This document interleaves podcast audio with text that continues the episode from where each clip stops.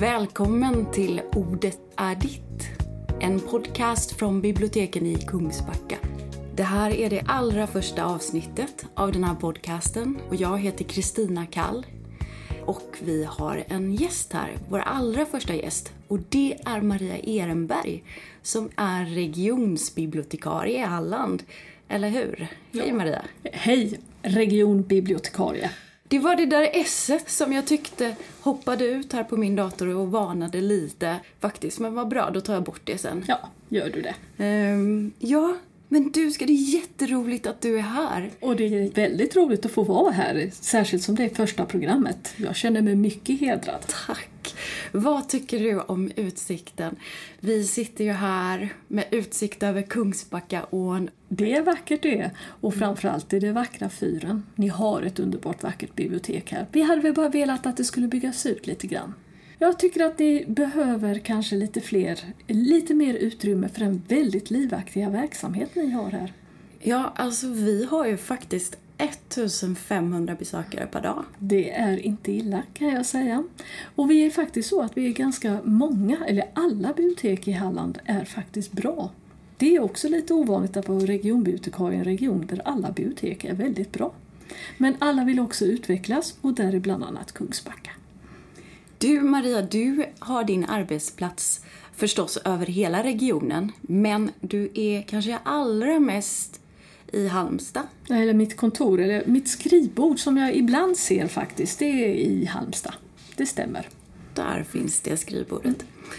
Ja, Maria och jag ska prata om ett slott här i trakten och om en brittisk roman som publicerades i slutet av artonhundratalet. Och Soloholm heter slottet som ligger på en skogsbeklädd udde vid havet, någon mil söder om Kungsbacka, där vi sitter.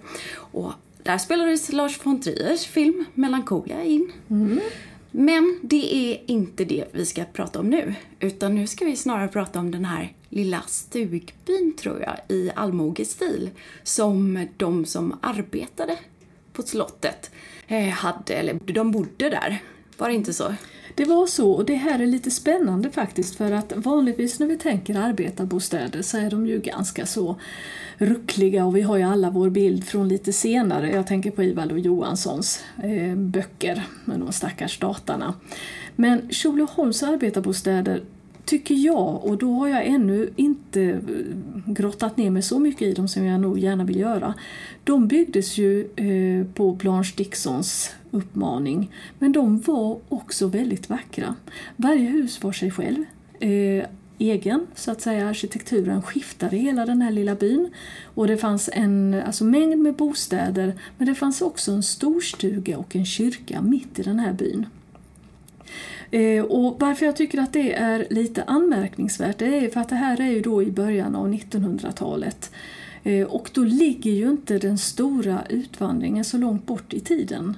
Och jag har en gång i tiden arbetat med en författare som heter Concordia Löfving. Ja, vi kan tycka att hon hade ett lustigt namn. Concordia Löfving. Hennes mamma heter Adel, Adalmina Julietta von Lützow. Så att Concordia är väldigt förenklat om man tänker sig. Maria, du får ja. berätta lite kort om, om, om henne. Då, ja, det tänker jag göra. Concordia var en sagoförfattare, och det är därför jag har arbetat med henne. Som skrev faktiskt riktigt bra sagor någonstans i så artonhundra, lite tidigare än artonhundraåttiotalet, lite senare. Eh, väldigt, väldigt eh, samhällsinriktad på ett väldigt eh, halvromantiskt sätt kan vi säga. Men hon var väldigt oroad över emigrationen. Alltså hon såg ju hur många som försvann till U S A. Eh, och hon bestämde sig då att bilda en förening som heter Föreningen till det godas befrämjande. Bara det, en förening med det namnet.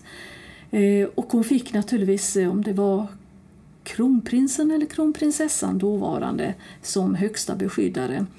De, den här föreningen den gick ut på att man köpte en stor herrgård, och jag tänker ju då osökt på Sköleholm också, men den här låg i Östergötland i Källmo, där man skulle bjuda in fattiga par, fattiga men redliga par som skulle få lite utbildning. Sen skulle man få varsitt litet torp under den här stora gården. Och då pratar vi, vad är det för årtal vi pratar om nu? arton åttiofyra, mm. någonstans började den här föreningen. När man väl hade fått sitt lilla torp som par mm. så blev man också tilldelad ett fosterbarn.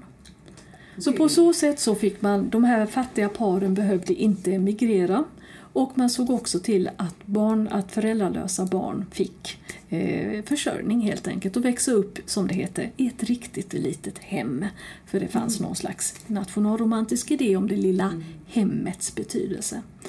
Men här finns ju den här starka, starka utopiska idén. Jag ser ju spår av den även då i arbetarbostäderna eller bostäderna ute på Soloholm. För hela Soloholm kan man ju säga bärs ju någonstans av William Morris idéer. Precis, ja. Och det är ju den roman, den brittiska romanen som jag nämnde inledningsvis som vi ska prata om, och det är ju därför du är här, ja. För att prata om den och om Soloholm. Och på svenska heter den Nytt från en ny värld. Mm. På engelska så heter den News from Nowhere or an Epoch of Rest. Mm. Och den gavs ut arton nittio första gången. Eh, William Morris är ju en man som sysslade med många kreativa saker. Han är ju bland annat känd för tapeter, mm. eh, konsthantverk, ja, till och med poet och författare förstås. Mm. Bokbindare. Bokbindare dessutom, ja. Jag tror han hade ett litet hjärta just i bokbinderiet. Det kanske man kan mm. tänka sig. För hantverket var ju väldigt viktigt för William Morris som var, eller är, var frontfiguren i den här Arts and Crafts-rörelsen. Mm. Det, när man pratar om den rörelsen så är det William Morris namn som kommer upp om och om igen. Maria, kan du berätta lite mer om varför man kan prata om Tjolöholm och William Morris i ett och samma andetag? Ja, alltså Tjolöholm är Sveriges absolut finaste exempel på Arts and Crafts. Är det så? Ja, det är faktiskt så. Och har man inte varit där så ska man absolut åka dit. Det är ett helt unikt bygge. Och jag kan för lite om bygget, men jag ser ju spåren av Arts and Crafts överallt. Jag bland annat så beställde de ju hur mycket som helst från eh, bland annat Liberty's i England, i London. Och mycket av William Morris tyger och tapeter finns, ja du vet, bara sådär lite lätt slängt finns där. Fyra kuddar med ett underbart tyg och där i grevinnans salong, eller finns det lite annat? Ja, det är bara helt underbart. Det är alltså original från det, William Morris? Det är original. Wow. Och då fanns ju den här drömmen om det vackra. Och den är ju väldigt bärande i Arts and Craft. Både att det ska vara vackert men också gediget. Och jag tänker att det passar väldigt väl in i vår tid med hela do-it-yourself-rörelsen. Alla våra, vår egen längtan efter att få arbeta med händerna. Ja, men det fanns verkligen i Arts and Craft där man verkligen höjde detta till skyarna. Och om vi då återvänder till de små arbetarbyarna, den arbetarbyn. Ja, men det är ju vackert. Bara för att man inte kan bo på Tjolöholm så ska man inte vara undandragen det sköna i tillvaron. Och det är därför jag tycker det här Blanche Dicksons idé om arbetarbyn är så intressant. Att den skulle finnas. Så det var alltså Blanche Dickson? Hon var ägare till Hon var ägare till, till slottet, men hon var inte grevinna eller? Nej. Ja. Fråga nu, alltså allt ja. Det här ska du bjuda hit någon av de duktiga intendenterna på Tjolöholm så får du hela historien och helt korrekt. Hur som helst, men det var den här Blanche, Blanche är ju en liten mytomspunnen ja. Gestaltar på Tjolöholm. Man har väl haft utställningar om hennes klänningar och annat. Men det är alltså hon som tog initiativ till den här stugbyn. Ja, det är det, för att hon ägde slottet. Hon och hennes man lät bygga det, men mannen dog efter ganska så kort tid. Men det var Blanche som sedan såg till att det slutfördes. Alltså det är ytterligare ett exempel som det finns många av runt på de svenska slotten. Med starka, dugliga kvinnor som, ja, alltså det var ju att vara företagsledare. Jag menar, Tjolöholm var ju dessutom både stuteri och det var ju andra saker också. Så att det, det var ju verkligen en, ett litet företag. Eller inte ett litet, men det var ett företag kan man säga. Men som, det var ju också sommarbostad. Det har man ju svårt att tänka sig idag när man går in där. Mm. Men just den här Arts and Craft-idén med det vackra, med det sköna, med det gedigna. Allt är så gediget. Om man åker ut dit och tittar bara på ledstängerna. Ja, men det är snyggt gjort, gediget material. inget hafsande här inte. Har du sett andra saker av, av William Morris utanför Sköleholm? Ja då, oh ja. Det började faktiskt en gång när jag var ganska så ung student och jag var i London för första gången, så ramlade jag naturligtvis in på Victoria and Albert, som efter det för övrigt är ett av mina favoritmuseer.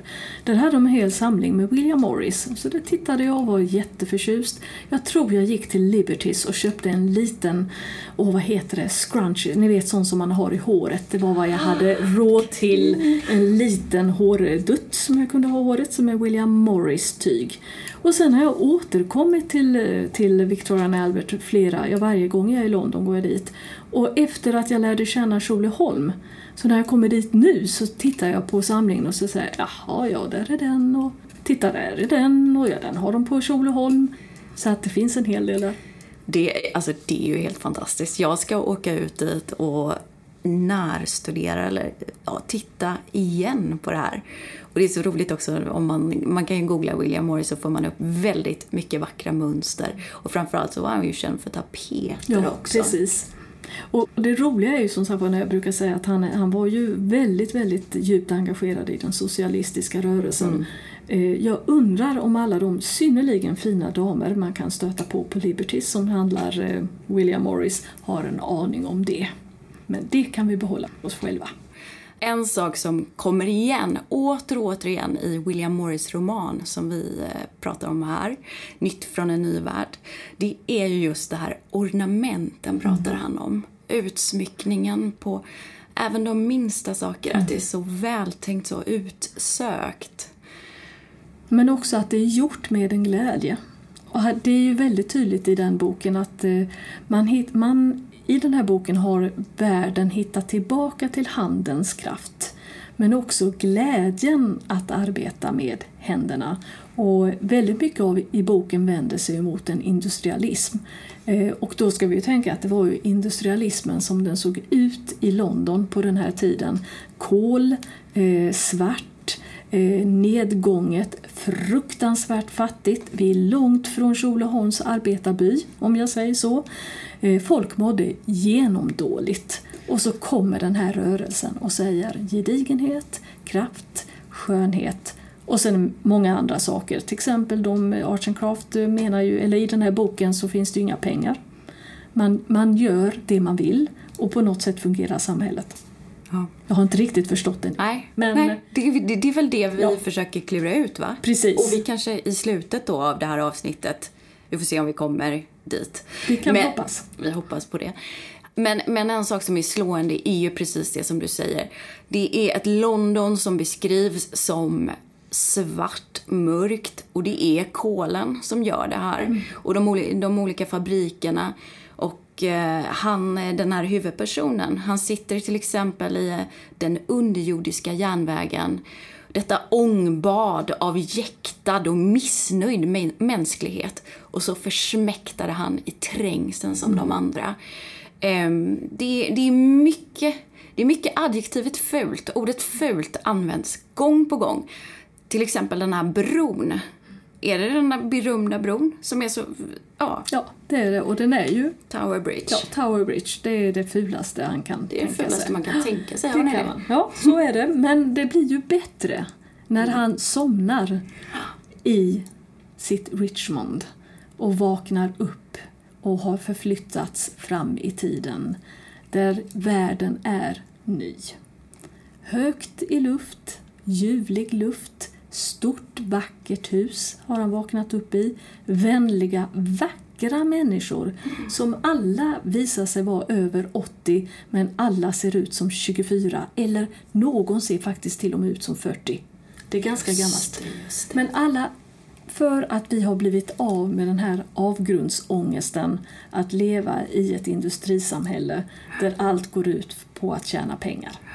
Och där så går ju man omkring, eller han går omkring och han möter människor som behandlar honom så otroligt väl. Mm. De kallar honom för gäst och man har ett lite annat förhållningssätt till främlingskap än vad man har på många platser idag kanske. I den här, men det är en utopi också. Mm. Ja, alltså de får ju, i den här boken så talas det ju väldigt mycket om att man får besök både från Frankrike till exempel och från mm. Spanien. Är det någon som har varit eller före detta Spanien och Frankrike? Eh, och det finns inga, ingen motsättning och inga konstigheter i det, utan man rör sig uppenbarligen hur man vill över alla gränser. Mm. Och man är också intresserad av att ta reda på hur det är när de får besök och, och att man hittar någon slags gemensam värdegrund med de som kommer. Ja, det finns en hel del där som vi skulle kunna lära oss av idag. Det kan man, det kan man säga. Ehm, varför blev regionbibliotekarien intresserad av den här boken? Jag har alltid varit intresserad, för det första har jag alltid varit intresserad av brittisk litteratur. Mm. Det är ju kanske det förutom vissa svenska författare som jag är mest intresserad av. Eh, och sen tyckte jag faktiskt, och detta låter ju löjligt, men jag tror att jag fick den till min bokhylla redan som artonåring. Då var det framsidans bild.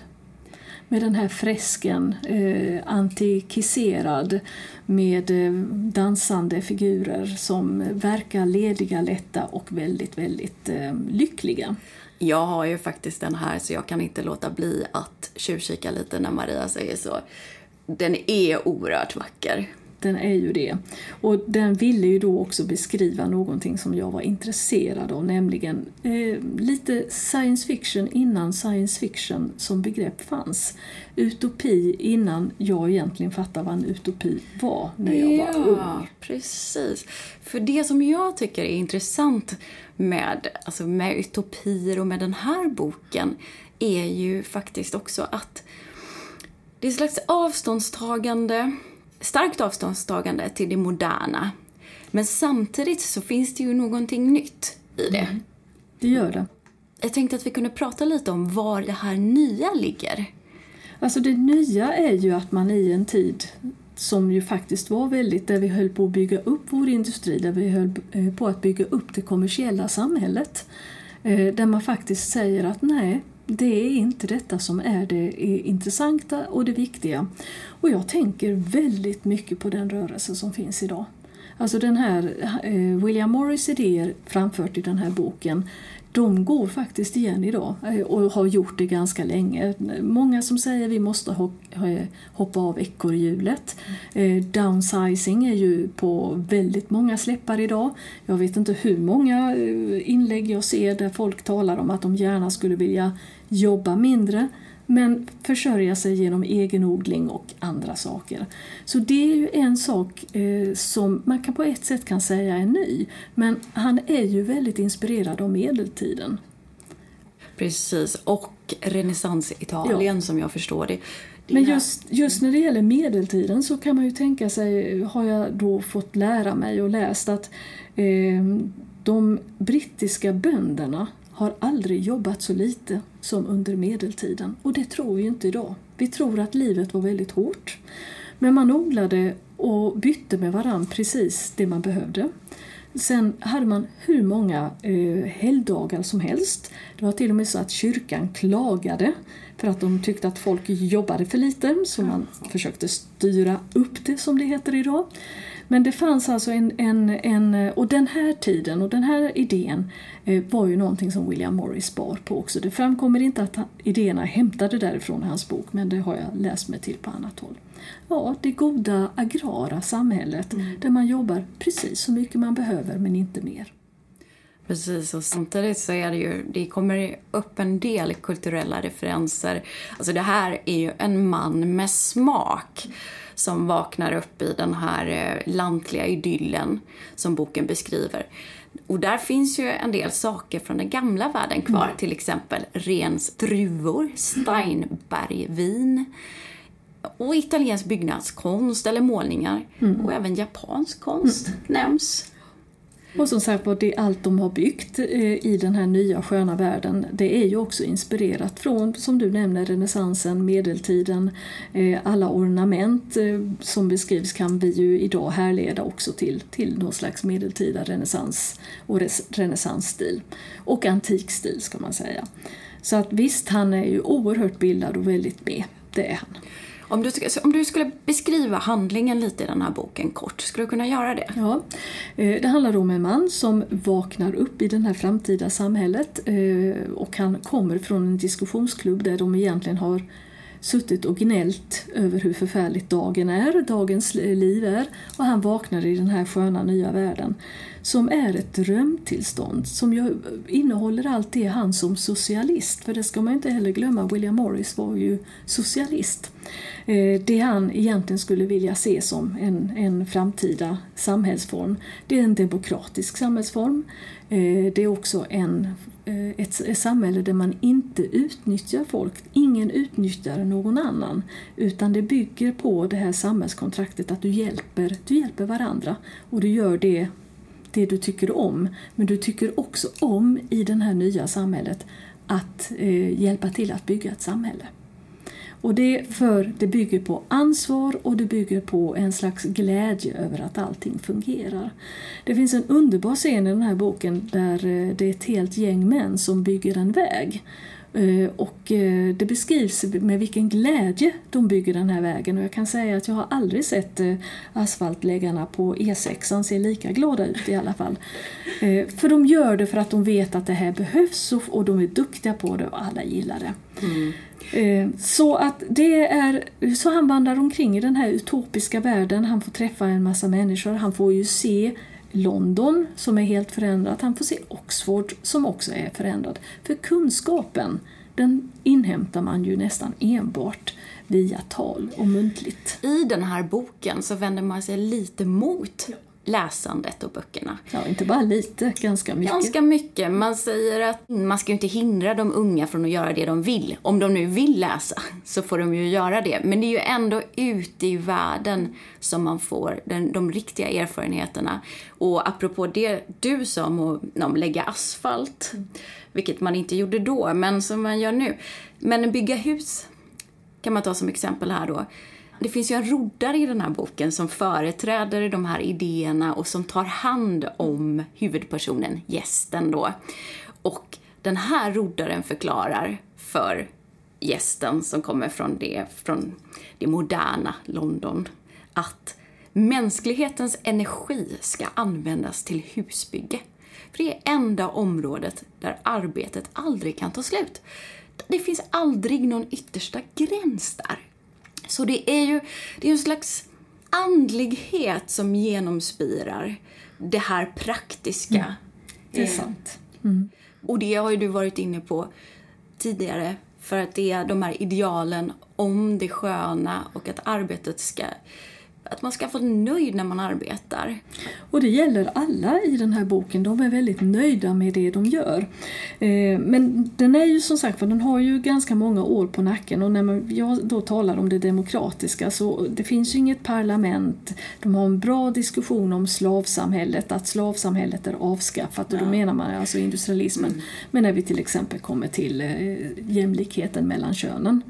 Mm. Så kan man ju verkligen börja fundera. Det Där vis- är det ju lite annorlunda. Det visade sig att det som kvinnor tycker om att göra då, jobba i hushållet. Mm. By the way. Mm. Ja, den är ju som sagt, den är ju över hundra år den här boken. Nästan hundratrettio, va? Det är den. Men vad man också ska tänka på, det är ju faktiskt att, och det, och det jag tycker vi ska vara ärliga och varna våra blivande mm. läsare lite. Den är ju ganska träligt skriven på sina ställen. Alltså mm. det, han var ju...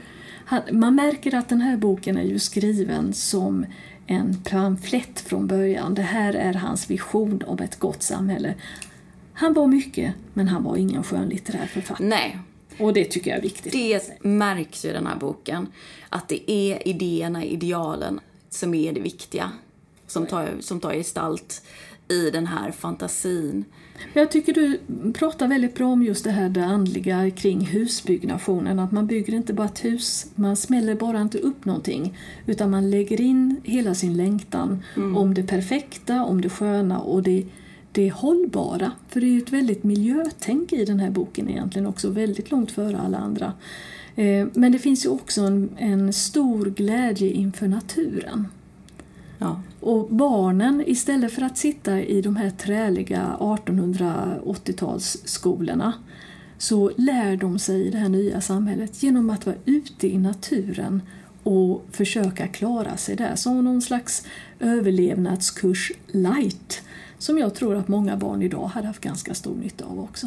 Mm. Och det är bland annat därför kanske som de inte läser så mycket eller man förespråkar inte det. Men det, vad tycker vi om det, Maria, som sitter här på ett bibliotek? Ja, du som är, jobbar på detta biblioteket, ja. Och jag som är regionbibliotekarie. Ja, alltså, och jag är dessutom oerhört slöjdintresserad. Nå, nå ja, en kombination anser jag är den absolut mm. bästa. För vad de inte, vad de glömmer i den här boken, eller han är och snuddar på den flera gånger, det är att vem tar hand om historien? Mm. Ja, det finns ett par gamla män som fortfarande tycker om att läsa de här böckerna, gamla böckerna. Då. Mm. Eh, och de kommer ihåg fortfarande och har hört talas om hur det är. Ja, men tänk när de har försvunnit. Mm. När man då inte har historien att blicka tillbaka till, då blir ju det här samhället väldigt sårbart. Och det är ju faktiskt väldigt vanligt med, inte bara med utopier utan där man faktiskt, alltså, i, i samhällen där man försöker göra någonting helt nytt. Att man skär av rötterna mm. helt eller kopplingen med det som var där innan. Och det brukar aldrig bli särskilt bra för att det blir en stad byggd på ruinerna av någonting annat. Och det är absolut, vi ska, vi ska inte glömma att det absolut bästa sättet att bevara en demokrati, det är trots allt ett skriftspråk. Att det alltid finns en möjlighet att kontrollera vad som är sagt, vad som har varit och vad som eventuellt kan komma. Det muntliga samhället var mycket mer sårbart i det fallet. Om vi ska återkoppla till Sköleholm här och stugbyn som är i allmogestil. Så hur många stugor är det, Maria? Ja, de gånger, jag, jag har varit där ett par gånger och bara gått runt. Och jag vågar faktiskt inte säga hur många det är. Men det, det ger ett intryck av en gammal samlad bebyggelse. Alltså innan byarna skiftades. Så att, vad kan det vara? Tio stycken, tio, elva, tolv. Mm. Någonstans där. Och nu kan man, läste jag, man kan hyra dem. Ja, jag funderar mm. faktiskt på att göra det. Åka dit och hyra en stuga och som bor där några dagar och sitta i lugn och ro och läsa och skriva. Det hade varit helt ja, underbart. Det är, det är ju väldigt fint där för att det ligger vid havet och man kan promenera runt omkring och gå upp till slottet om man vill. Och som sagt var, slottet rekommenderar jag att man tar att gå runt i med en visning, för då får man allt det här och de är väldigt kunniga just på sin Arts and Crafts historia mm. som kan ge mycket mer, mer fyllighet än vad vi har kunnat göra utifrån boken här. Mm. Så att det är väldigt roligt. Men sen vill jag faktiskt, du sa att vi inte skulle prata om det idag, men alltså Lars von Triers film måste ja, vi ju kan... säga. Om man nu vill gå runt på Sköleholm så ska man mm. titta på den här filmen först. För då får man både interiörer och exteriörer. Mm. Eller så gör man som jag som är uppväxt här i Kungsbacka. Som alltid var uttvingad till Sköleholm varje år med skolan på poängpromenader och sånt. Och spela brännboll. Jag var väldigt intresserad av slottet. Inte så intresserad av brännbollsspelen. Och inte poängpromenaden heller. Försökte rymma. Vi gjorde alltid det. Och titta på det här slottet. Maria, jag är fortfarande väldigt nyfiken på slottet. Jag har varit inne där några gånger. Det är ju julmarknad och så. Då kan man få gå in där. Kan man komma in där på något annat sätt? De har visningar. Och, ja. det, och de har bara visningar. Och jag har, jag har full förståelse för att de inte släpper folk lösa. Det ska jag säga. Utan man går runt med en kunnig guide. Och det är bästa sättet att uppleva slottet. Men de har lite olika visningar. De har ju i flera år haft direktutställningar. Bland annat från Jane Austen-filmer och nu från Downton Abbey. Och då får man ju båda, båda delarna. Och just Downton Abbey tycker jag är väldigt roligt att de har tagit upp. För det är ju, tala om härskap och tjänstefolk. Mm. Eh, och det är ju precis i Sköleholms tid. Så det passar väldigt bra. Mm. Jag har aldrig tittat så väldigt noga på stugbyn, måste jag säga. Om man skulle säga vad som är karaktäristiskt just för den här byn. Jag skulle säga att det är att man försöker eh, återuppliva ett samhälle som kanske inte ens fanns när det byggdes. Eh, de här små husen, väldigt då, mm. rö- röda, vit, vita knutar och så vidare. Skiftande bebyggelse. Men också en idé om att de som arbetade och verkade på Sköleholm skulle bo här. Men då skulle man också ha en samlingslokal. Alltså man skulle, mm. det fanns den här idén mm. om ett slags gemensamt liv mm. som, som man ju tänker sig att det fanns i de gamla allmogebyarna. Och sen så då kyrkan som någon slags i mitt i byn, för den var ju fortfarande viktig med religionen. Finns det några andra? Och så små täppor. Alltså det ser man ju hela tiden. Små täppor så att man både med blomster och förmodligen förr då även som man odlade själv. Just det, och apropå det du sa tidigare att du tycker att du känner igen mycket mm. eller det som händer idag är, är ganska influerat eller kanske inte medvetet influerat, men det har gemensamma drag med de här idealen. Då tänker jag genast på när du säger täppor, så tänker jag på alla som odlar nu mm. i, jag kommer inte ihåg vad det heter, odlingspallar. Heter ja, det så? Pallkragar. Jo, och, och det ligger en hel, en hel koloniströrelsen är jättestark idag, och det finns alltså en oerhörd längtan att man ska kunna odla sin egen mat och slippa mm. eh, importerad eller slippa besprutad och ja, helt enkelt så. Så att det är en jätterörelse, och jag tror att den rörelsen hade man kunnat fånga upp och göra någonting av på Sköleholm också. Och vem vet, de kanske gör det. De kanske kommer göra det. Finns det några andra ställen i Sverige som är, var så här starkt influerade av Art and Crafts rörelse? Nej, man brukar faktiskt säga att det är Tjolöholm som är den. Det, det, inte the one and only, men jag kan dem för dåligt, de andra. Men det här är väl, en väldigt tydlig eh, Art and Craft-rörelsen. Och det är därför vi ska vara väldigt stolta över den i Halland. Eh, för jag har goda vänner som kommer från, ja, från England, från, från eh, Danmark, från... och andra delar av världen som har hört talas om Soloholm och som då är textilt intresserade till exempel. Mm. Så jag får då och då förfrågningar om att jag kan du inte köra dit när jag ändå hälsar på dig och så vidare. Vilket är väldigt trevligt. Maria, vi skulle kunna prata lite om din bakgrund. Jag tycker att det är spännande. Mm. För jag kände inte till att det fanns något sådant som regionbibliotekarie innan jag tog kontakt med dig. Vad är din bakgrund? Min bakgrund, menar du min bakgrund i själva yrket eller min bakgrund innan jag började i det här yrket? Eller? Åh, du kan berätta hela livet kanske. Ja. Nej, men jag är ju litteraturvetare. Jag disputerade på en avhandling om sagor i Sverige och om en kvinna som heter Eva Wikström som gick runt i Sverige vid femtio års ålder eller i Skåne och samlade in sagor, så har jag studerat dem på olika sätt. Men jag är också bibliotekarie, utbildad i Borås en gång i tiden och har arbetat bland annat som P R och programbibliotekarie i Kristianstad, kultur och bibliotekschef i en liten kommun, Östra Göinge kommun. Och sen så sökte jag och fick den här tjänsten i Halland. Och den har du haft hur länge nu? Har du jobbat här? Ja, det ställer, den frågan ställer folk mig. Konstigt att jag aldrig vet. Jag tror jag har haft den sedan tjugo tolv. Ja, okej. Okay. Faktiskt. Och regionbibliotekarier, regionbibliotek finns det ju ett antal regioner i Sverige. Och regionbiblioteksavdelningar finns det vid typ av utvecklingsavdelning som enligt svensk bibliotekslag ska tillsammans med Sveriges folkbibliotek driva biblioteksutvecklingen framåt. Mm. Så jag arbetar ju med er här i Kungsbacka bland annat. Det gör du. Och med alla de andra mm. kommunerna. Vad var det som gjorde att du började läsa? Förutom att man lär sig att läsa i skolan då? Kom, ja, det, ja, det är den klassiska svaret faktiskt, och det är någonting som vi faktiskt ska arbeta med ännu mer på biblioteken. Jag började läsa för att jag hade läsande föräldrar mm. och läsande syskon. Jag såg alltid folk som läste. Det var det man gjorde. Det var det man gjorde, ja. Mm. Och jag gjorde också det. Jag läste och hamnade i den här bokslukaråldern som jag gärna skulle vilja komma tillbaka till. Mm. Det är lite svårt när man är så här vuxen på det sättet att man inte kan ha lampan tänd till klockan fyra på natten.